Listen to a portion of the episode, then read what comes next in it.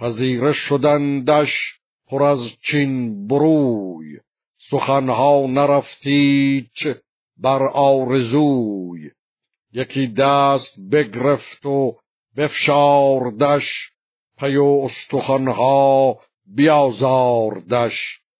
نگشتیچ فرهاد را روی زرد. نیامد برو رنج بسیار و درد. ببردند فرهاد را نزد شاه. ز کاووس پرسید و از رنج راه. پس و نام بنهاد پیش دبیر. می و مشک بود بیخته بر حریر.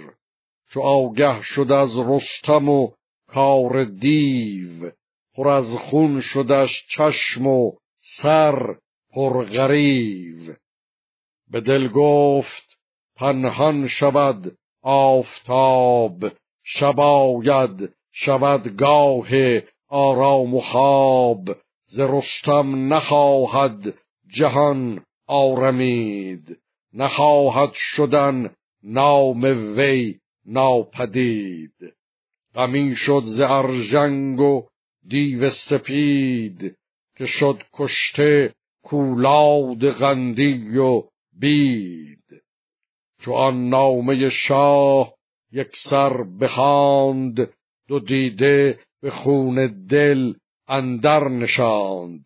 فرستاد پاسخ به کاووس کی که بی آب دریا بود تیره می. مرا پایگه زان تو برتر است. هزاران هزارم فزون لشکر است. به هر سو که دارند زی جنگ روی نماند به سنگندرون رنگ و بوی. بیارم کنون لشکری شیرفش برارم شما را سر از خواب خوش. ز پیلان جنگی هزار و دویست. که در بارگاه تو یک پیل نیست. از ایران برارم یکی تیر خاک بلندی ندانند باز از مقاک چو بشنید فرهاد از او داوری بلندی و تندی و گنداوری بیامد به گفتن چه دید و شنید. همه پرده راز پنهان درید. چنین گفت کوز آسمان برتر است که رایش به رزم و به کین اندر است. چنین گفت کاووس با پیلتن که از این ننگ بگذارمین انجمن تو را برد باید سوی وی پیام که من برکشم تیغ تیز از نیام. یکی نامه باید چو غرند میغ پیامی به کردار برند تیغ. چنین گفت رستم که من بنده ام به فرمان تو بر زمین زنده ام. شوم چون فرستاده ای نزد اوی به گفتار خون اندرارم به جوی.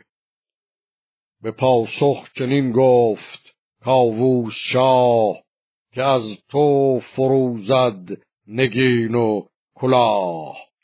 پیامی کجا تو گذاری دلیر به در دل پیل و چنگال شیر. بفرمود تا رفت پیشش دبیر سر خامه کردو چو پیکان تیر. چنین گفت کین گفتن نابکار نخوب آید از مردم هوشیار. اگر سرکشی و فزونی نهی به فرمان نیایی به سان رهی بیارم سپاه و تو را بشکرم. همه کشورت را همی بسپرم. روان بدندیش دیو سپید دهد کرگسان را به مغزت نوید.